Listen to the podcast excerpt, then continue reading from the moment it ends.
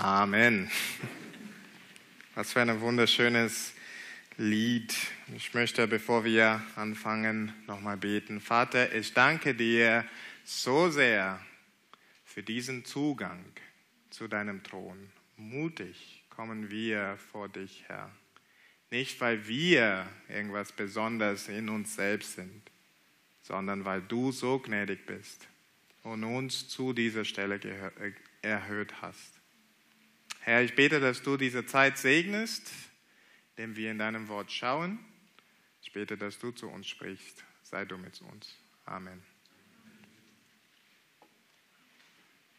Eine Firma, die eine Marketingaktion macht, um bekannter zu werden, wird sich einer großen, berühmten und beliebten Persönlichkeit zuwenden, damit er oder sie auf Werbungen und Reklamen das Gesicht dieser Firma wird.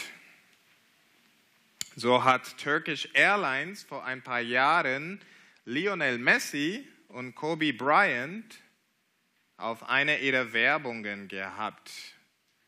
Vielleicht für einige von euch sagen diese Namen gar nichts, aber für die Fußballfans unter uns und für die Basketballfans war das der Hit. Wenn so ein großer Fußballer, vielleicht sogar der beste aller Zeit, und so ein ausgezeichneter Basketballspieler Turkish Airlines benutzen, dann muss es richtig top sein. Beim nächsten Urlaub fliegen wir mit Turkish Airlines. Die Logik ist dabei simpel.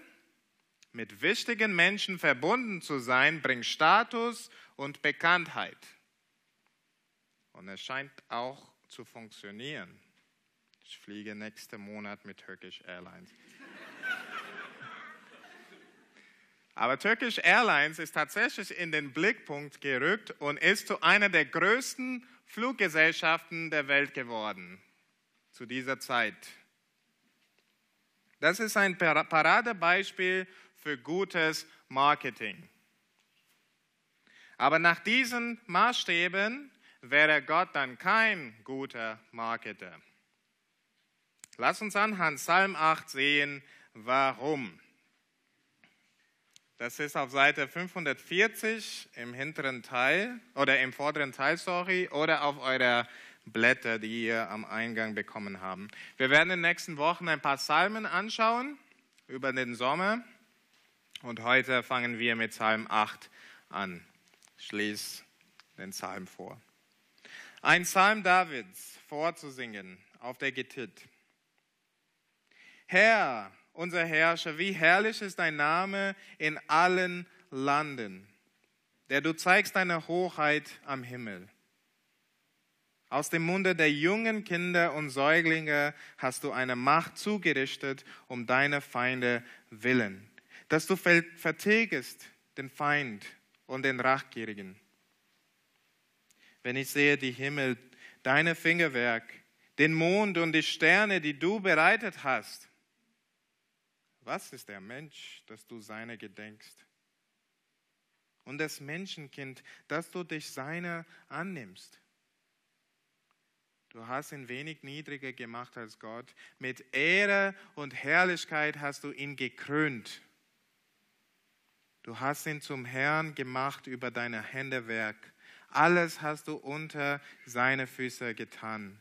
Schafe und Rinder, allzumal dazu auch die wilden Tiere, die Vögel unter dem Himmel und die Fische im Meer und alles, was die Meere durchzieht.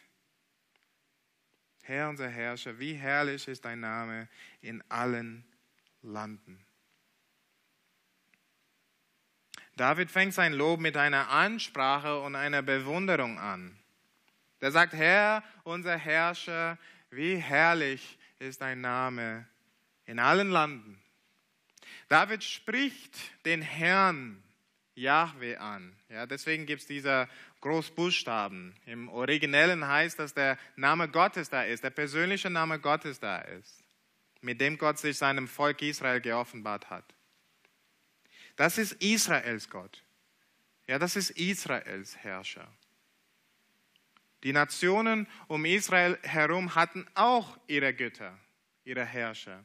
Letzte Woche haben wir über ein paar gehört. Über Moloch und Chemosh, die Götter von Ammon und Moab. In anderen Stellen lesen wir über Baal und Astarte, die Götter der Phönizier, oder Dagon, der Gott der Philister. Diese wurden auch von ihren Völkern verehrt und gefeiert, genauso wie David es hier tut. Das ist nichts Besonderes. Außer dass es ein großer, großer Unterschied gibt zwischen diesem Gott, Yahweh, und dieser anderen Götter. Weil seine Größe erstreckt sich nicht nur über das Land Israel, sondern seine Hoheit. Die Kunde seines Namens erstreckt sich in allen Landen, auf der ganzen Erde. Das ist die Reichweite seiner Majestät. Überall ist eine große zu sehen. Überall kann man sie erkennen. Und auch die Erde ist nicht die Grenze seiner Berühmtheit und seiner Majestät. Ja, steht da in dem zweiten Teil vom Vers, du zeigst deine Hoheit am Himmel. Seine Majestät ist am Himmel gezeigt. Oder wie eine andere Übersetzung das wiedergibt, der du deine Hoheit über die Himmel gesetzt hat. Gottes Größe ragt über die Himmel hinaus. Der Sohn Davids, der Salomo, von dem wir letzte Woche auch gehört hat, haben, hat so ausgedrückt in seinen besseren Tagen, siehe die Himmel und alle Himmel, Himmel können dich nicht fassen. Soweit du denken kannst so hoch du denken kannst. Grenzenlos ist Gottes Majestät. Gegen diesen Hintergrund von Gottes Größe mag dann der nächste Satz überraschen. Vers 3, aus dem Munde der jungen Kinder und Säuglinge hast du eine Macht zugerichtet. Oder besser oder anders übersetzt kann man auch sagen, aus dem Mund von Kindern und Säuglingen hast du ein Lob bereitet. Der Psalmist ist erstaunt. Gottes Größe und Majestät ist ohne Grenzen. Und doch lässt er sich nicht von den Großen und Stolzen der Erde sein Lob ausrufen und seine Stärke und Macht erkennen, sondern von Kindern und Säuglingen. Was wird damit gemeint? Es kann sein, und das habe ich auch oft erlebt, Kinder sind sehr schnell, sich von Wahrheiten Gottes überzeugen zu lassen und reden auch ohne Hemmung darüber. Man sieht das oft im Kindergottesdienst. Aber ich glaube, hier wird mehr als das gemeint. Ich glaube, David meint hier, dass Gott den kleinen und unbedeutenden Dinge dieser Erde gebraucht, um die großen und stolzen stumm zu schalten. Er lässt sich von den niedrigen und unauffälligen hochgehalten werden. Er gebraucht diese kleinen und unbedeutenden Dinge, um den Feind und den Rachgierigen zum Schweigen zu bringen. Diejenigen, die sich gegen ihn auftreten, demütigt er durch schwache, niedrige Dinge. Das scheint der Weg zu sein, wie Gott seine Macht allgemein kommuniziert. Wir sehen das in vielen Stellen aus der Bibel. Er gebraucht nicht die Großen und Stolzen, sondern die Kleinen und Demütigen. Er hat nicht die großen und stolzen Ägypter oder Babylonier erwählt als sein Volk, sondern kleine, unbedeutende Israel. Nicht ein großer Held wie Saul oder Jonathan, um Goliath zu erschlagen, sondern der junge, unerfahrene Hirte David. Nicht der König Herodes durfte der erste Zeuge der Geburt Jesu sein, sondern einfache Hirten. Nicht die Höherpriester und Schriftgelehrten wurden gewählt, um die gute Nachricht zu verbreiten, sondern zwölf unspektakuläre, ungelehrte, und einfache Männer. Vielleicht hat Jesus genau auf diese Worte angespielt in Matthäus 9, 25, als er seinen Vater, den Herrn des Himmels und der Erde pries, weil er seine Macht hatten vor Weisen und Verständigen verborgen hat und er stattdessen Unmündigen geoffenbart hat. Nun, warum tut Gott das? Der Psalm gibt uns Hinweise und andere Stellen machen das auch klar. Zum einen, wie das steht, um seine eigene Kraft und Macht zur Schau zu stellen. Und wir lesen in 2. Korinther 12 zum Beispiel, wie Gott Paulus sagt, meine Kraft wird in der Schwachheit vollkommen. Und zum anderen auch, um den Stolz des menschlichen Herzens einzudämmen oder gar niederzuschlagen. Eine andere Stelle in 1. Korinther 1 steht, das Schwache der Welt hat Gott erwählt, um das, Stark, äh, um das Starke zu Schanden zu machen. Und das ist nicht, wie wir normalerweise ticken, oder? Unsere Denkweise ist oft so anders. Wir wollen normalerweise Bekanntschaften, die einen guten Ruf haben, die beliebt sind, reich, erfolgreich sind? Denn das fördert auch unseren Status, oder? Wir suchen darin Bestätigung für uns selbst. Wir sind Turkish Airlines. Und ich ertappe mich auch dabei. Ja, wie oft nach dem Gottesdienst suche ich die Leute aus, die cool sind. Und vermeide, und ich muss das ehrlich zugeben, vermeide diejenigen, die nicht so ansehnlich sind und vielleicht ein bisschen schwierig sind oder weniger Sozialkompetenzen haben. Oder wie oft nehmen wir uns Zeit? Und ich glaube, das ist eine gute, also man kann, man kann seine Einstellung daran prüfen, wie oft nehmen wir uns Zeit, mit Kindern zu reden oder uns mit Kindern zu beschäftigen. Also ihr habt keine Möglichkeiten hier in Abend Gottesdienst, aber grundsätzlich. Wir sehen hier, Gott ist so anders. Er ist groß und erhaben, aber er lässt sich herab. Er gebraucht die Unbedeutenden. Und dadurch wird seine Größe umso deutlicher, denn er bringt aus kleinen Dingen ein Großes hervor. Jesus hat gezeigt, wie das aussieht. Er saß mit den Unscheinbaren und mit den Ausgestoßenen. Er hat mit Losers abgehängt. Und mit solchen Losers hat er die Welt auf den Kopf gestellt. Ich glaube, das ist für uns eine große Ermutigung. Es bedeutet, dass wir nicht groß und bedeutsam sein brauchen um Gottes Wirken zu erfahren oder von ihm gebraucht zu werden. Du brauchst nicht beeindruckend sein. Sei ermutigt. Ich glaube, aus dieser Wahrheit können wir zweierlei lernen. Erstens, rühme dich nicht über große Dinge.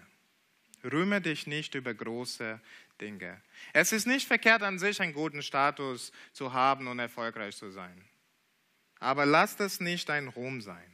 Ja, setze deinen Stolz nicht darauf. Gott hat andere Maßstäbe. In jungen Jahren habe ich eine Geschichte gehört von einem Pastor in Brasilien, der eine Vision hatte. Er sah zwei Kronen vom Himmel herabkommen. Eine große Krone und eine kleine Krone. Und es kam auf seine Gemeinde herab, also die Gemeinde, wo er Pastor war. Offensichtlich waren diese zwei Kronen für Menschen in seiner Gemeinde. Nun hat er bei sich gedacht, ja, so in der Gemeinde tun, tut keiner mehr als ich. Also die große Krone müsste für mich sein. Aber ich frage mich, für wen ist die kleine Krone? Zu seiner Überraschung landete die kleine Krone auf ihn und die große Krone landete auf den Kopf einer alten, unscheinbaren Dame, die keine große Aufmerksamkeit genoss in der Gemeinde. Aber sie war dafür bekannt, dass sie leidenschaftlich betete. Wir drehen so oft um unsere eigene vermeintliche Größe, dass wir verkennen die Gnade und Macht Gottes, die durch kleine Dinge zu erkennen sind. Lass uns da also anders denken. Lass uns lieber unsere Schwachheiten bewusst sein, denn so wird für uns sichtbar, dass wir von ihm abhängig sind. Und wenn wir in unseren Schwachheiten trotzdem von ihm gebraucht werden, wird anderen Gottes Macht durch uns sichtbar.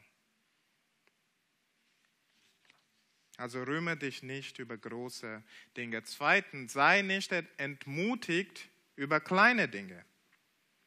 Das ist die Kehrseite der Medaille. Oft fühlen wir uns als Christen unbedeutend und isoliert. Ja, die ganze Welt denkt anders.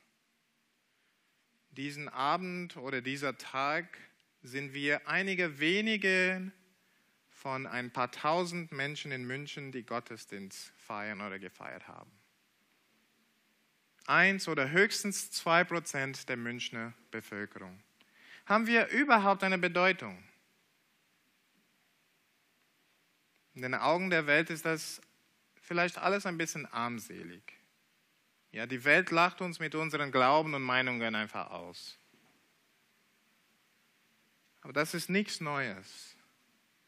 Wahre Gläubige sind immer Minderheit gewesen und oft arm und unbedeutend und sehr, sehr stark widerstanden. Das sind 2000 Jahre Kirchengeschichte. Aber wisst ihr was? Nach 2000 Jahren gibt es noch eine Gemeinde Gottes.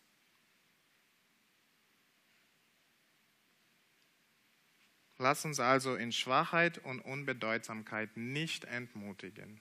Denn Gott wirkt durch niedrige und kleine Dinge. Und seine Gegner müssen dabei schweigen. Wir kommen zu den nächsten Versen, Vers 4 bis 10. Das Erstaunen Davids gegenüber der Herablassung Gottes findet einen weiteren Bereich in diesen Versen. Stellt euch David auf der Terrasse seines Palasts eine Nacht vor.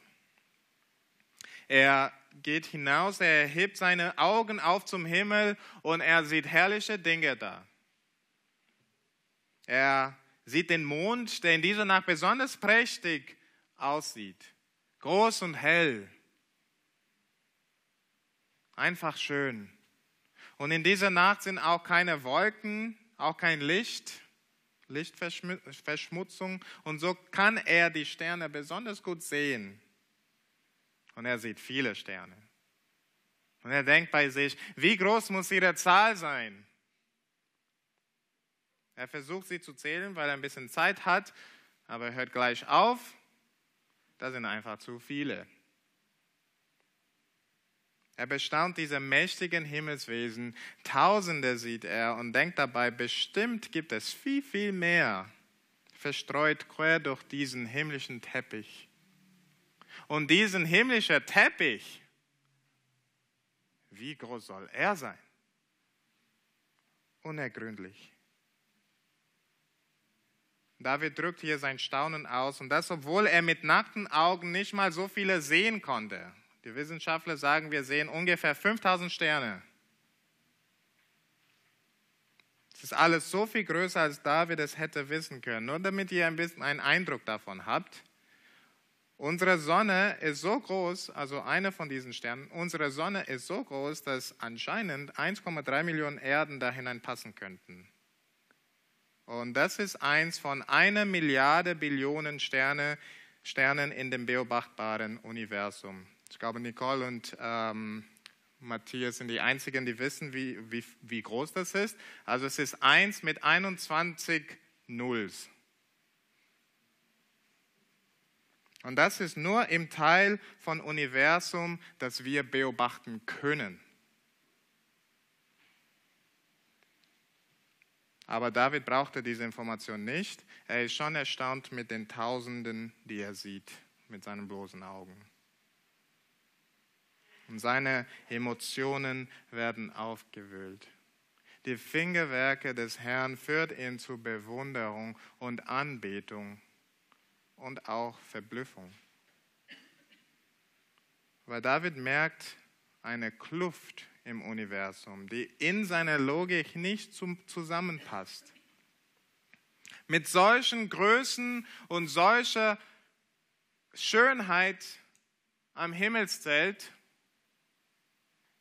was ist der Mensch, dass du seiner gedenkst? Was ist der Menschenkind, dass du dich seiner annimmst? Warum haben diese kleinen, winzigen, von ihrer Größe her unbedeutenden Wesen die Aufmerksamkeit ihres Schöpfers? Es gibt so viele noch größere Wesen in der Schöpfung und trotzdem kümmert sich Gott um uns kleine Menschen. Und nicht nur im Vergleich zu den Sternen sind Menschen ganz klein. Auch im Vergleich zu den Engeln. Das lesen wir in Vers 6. Du hast ihn weniger niedriger gemacht als Gott. Luther hat Gott übersetzt. Ähm, in Hebräerbrief benutzt der Autor Engeln. Und das ist wahrscheinlich, was es gemeint ist, weil die, das hebräische Wort da kann auch Himmelswesen einfach bedeuten. Also wenn wir das einfach als Engel nehmen, im Vergleich zu den Engeln ist der Mensch niedriger. Ja, wir lesen, dass Gott den Menschen ein wenig niedriger gemacht haben. In den Rang Rangordnungen sind Himmelswesen höher als irdischen Wesen. Und somit sind Menschen niedriger als die Engel. Und doch hat Gott den Menschen mit Herrlichkeit und Ehre gekrönt, nicht die Engel. Von keinem anderen wird das gesagt. Oder in den Worten von 1. Mose 1, Menschen sind Ebenbild Gottes. Gott hat Menschen in seinem Ebenbild gemacht. Von keinem anderen wird das gesagt. Ferner, Gott hat nicht Engel und Himmelswesen als seinen Vertreter auf Erden gesetzt, sondern den Menschen. Ja, das sehen wir in den Versen 7 bis 9. Die Menschen sind Herrscher an Gottes Stadt, steht da. Ja, sie regieren an seiner Stelle, sie tragen die Verantwortung und alles wurde unter seine Füße gestellt. Das, was auf dem Feld ist, das, was oben in dem Himmel fliegt und das, was unten im Meer schwimmt, das ist das hebräische Art und Weise zu sagen, alles. Das ist der Stellenwert, das Gott den Menschen gegeben hat. Nicht wie wir es heute oft hören, der Mensch ist nur eine Spezies unter vielen anderen. Und auch nicht, wie wir, oder wie ich zumindest immer, immer mehr gesagt bekomme oder höre, dass Weltbevölkerung schlecht für unseren Planet ist. Ich habe diese Woche gelesen von Prince Harry. Normalerweise mag ich die königliche ähm, Haus von Britannien, Großbritannien, aber dieser Satz hat mir nicht gefallen. Prince Harry hat vor kurzem in einem Interview gesagt, dass er maximal zwei Kinder will, weil er sich Sorgen um die Natur und um die Umwelt macht. Also das ist seine Art und Weise sozusagen, sein Teil für die Natur zu machen und die Welt zu retten. Die Bibel sieht die Lage ganz anders. Wir sollen uns vermehren, sagt die Bibel. Denn der Mensch ist die Krone, die Herrlichkeit der Schöpfung, weil er Gott auf Erden repräsentiert. Überall auf Erden, wo ein Mensch ist, wird Gott da vertreten. Klein, winzig und niedrig und doch Herrscher an Gottes Stelle. Gott lässt sich durch kleine, niedrige Geschöpfe vertreten. Und wenn Menschen diesen Auftrag richtig ausführen, wirft das Licht auf die Größe und Herrlichkeit Gottes. Und so breitet sich die Herrlichkeit Gottes auf die ganze Erde, weil er überall vertreten ist. Und so wird nochmal in Vers 10 gesagt, Herr, unser Herrscher, wie herrlich ist dein Name in allen Landen.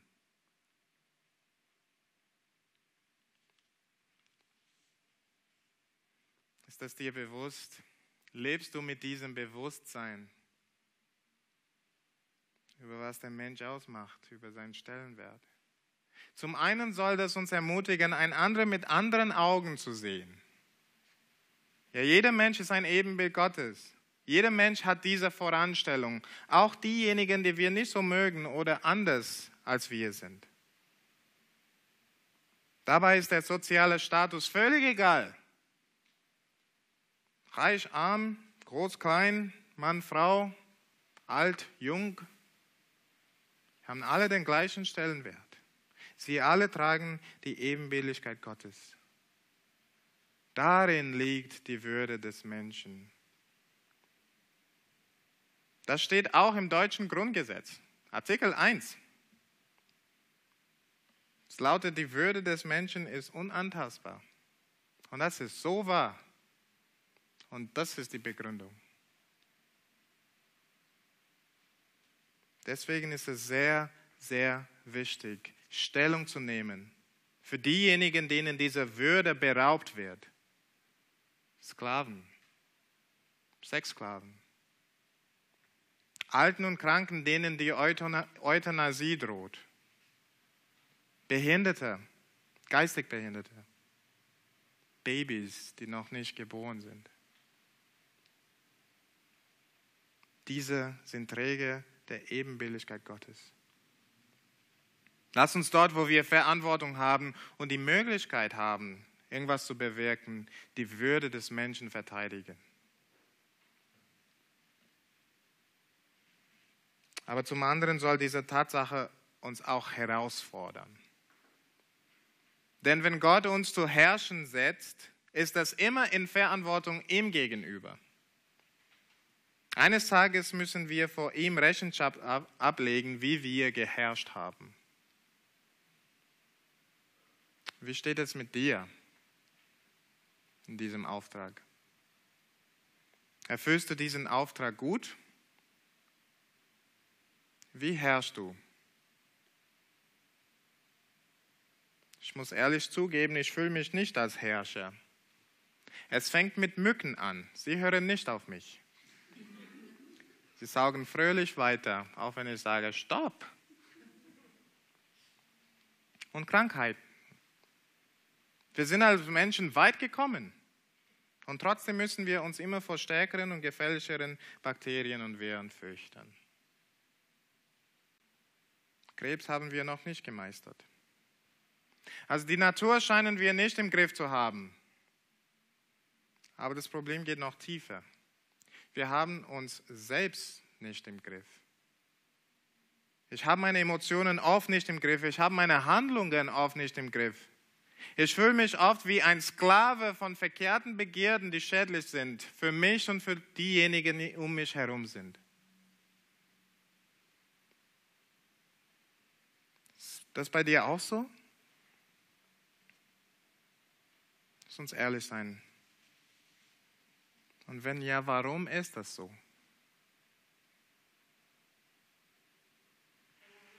Es ist, weil wir Gott den Rücken zugewandt haben. Und wir lassen uns von Geschöpfen treiben, sei es unsere Begierden oder andere vergängliche Dinge. So nicht Ebenbilligkeit Gottes, sondern Ebenbilligkeit unserer eigenen Begierden, vergängliche Begierden, Ebenbilligkeiten unserer Göttern.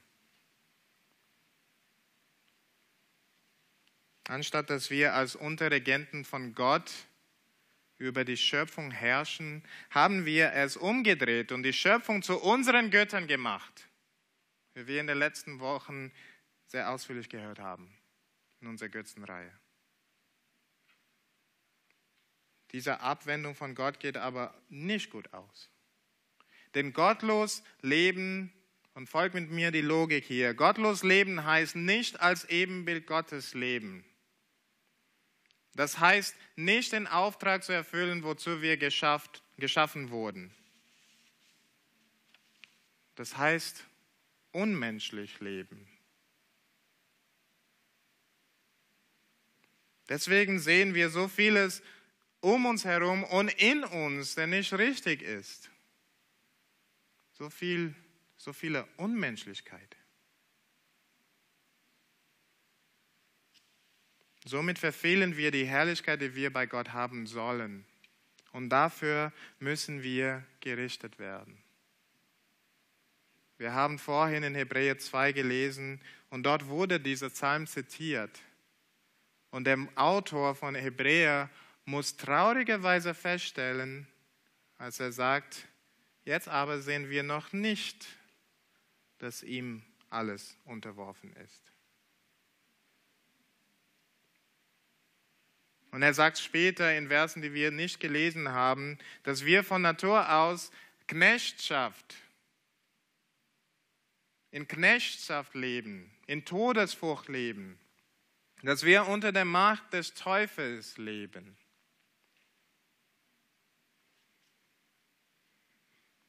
Psalm 8 malt für uns ein Idealbild von Menschen, die es aber in der Realität oft so anders aussieht. Von der Ehre und Herrlichkeit, mit denen er gekrönt wurde, mit denen der Mensch gekrönt wurde, sehen wir zu wenig, sowohl in anderen als auch in uns selbst. Stattdessen von schändlichen und unguten Taten hören wir oft und sehen wir auch oft. Wenn wir lang genug in uns hineingucken, sehen wir das auch da. Im Nachdenken über Psalm 8, wie wir es heute Abend machen, müssen wir uns die Frage stellen, wo ist solch ein Mensch, der hier beschrieben ist?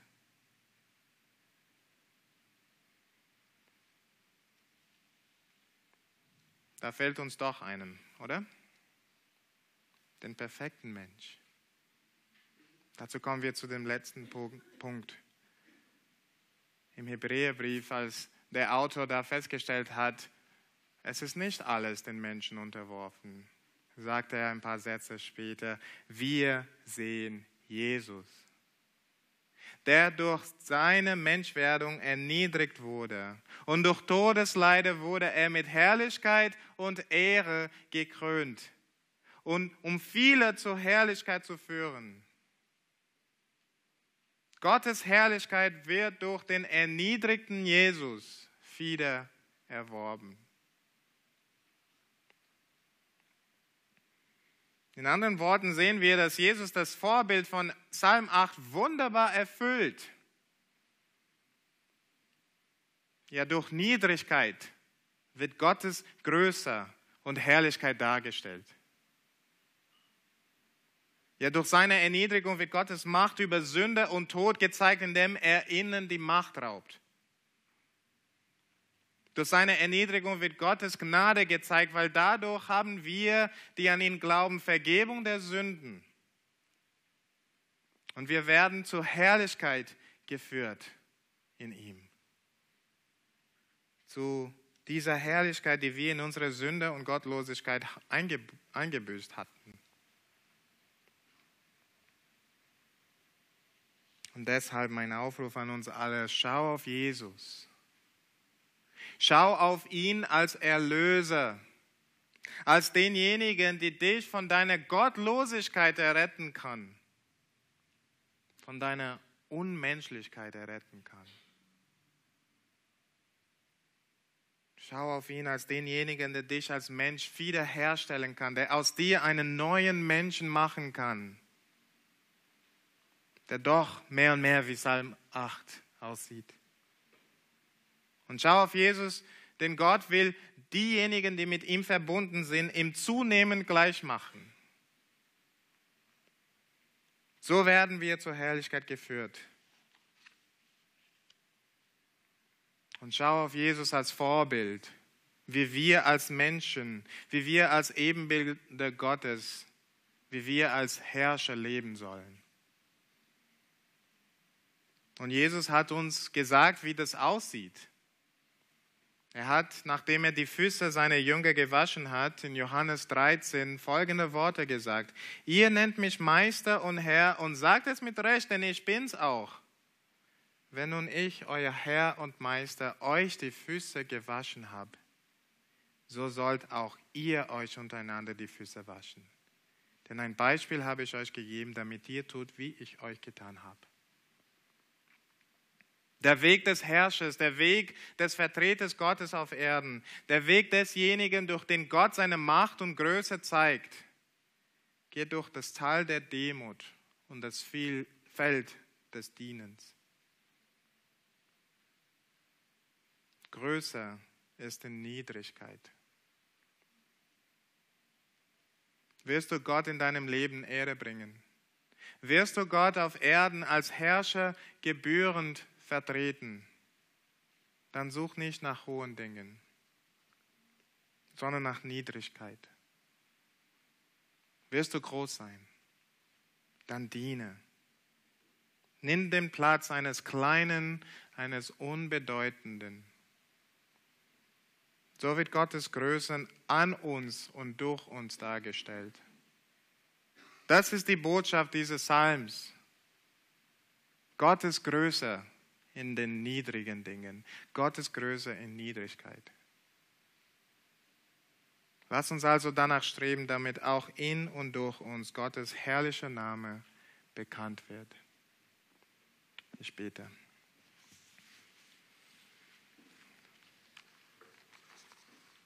Ja, Vater, wir danken dir, dass du uns diese Würde geschenkt hast. Das ist voller Gnade, Herr. Das ist nicht in uns, das ist irgendwas, das du uns gegeben hast. Und Herr, wir danken dir auch, dass nachdem wir diese Herrlichkeit eingebüßt hatten, dass du einen Weg geschaffen hast in deinen Sohn Jesus Christus, dass wir diese Herrlichkeit wieder erlangen können.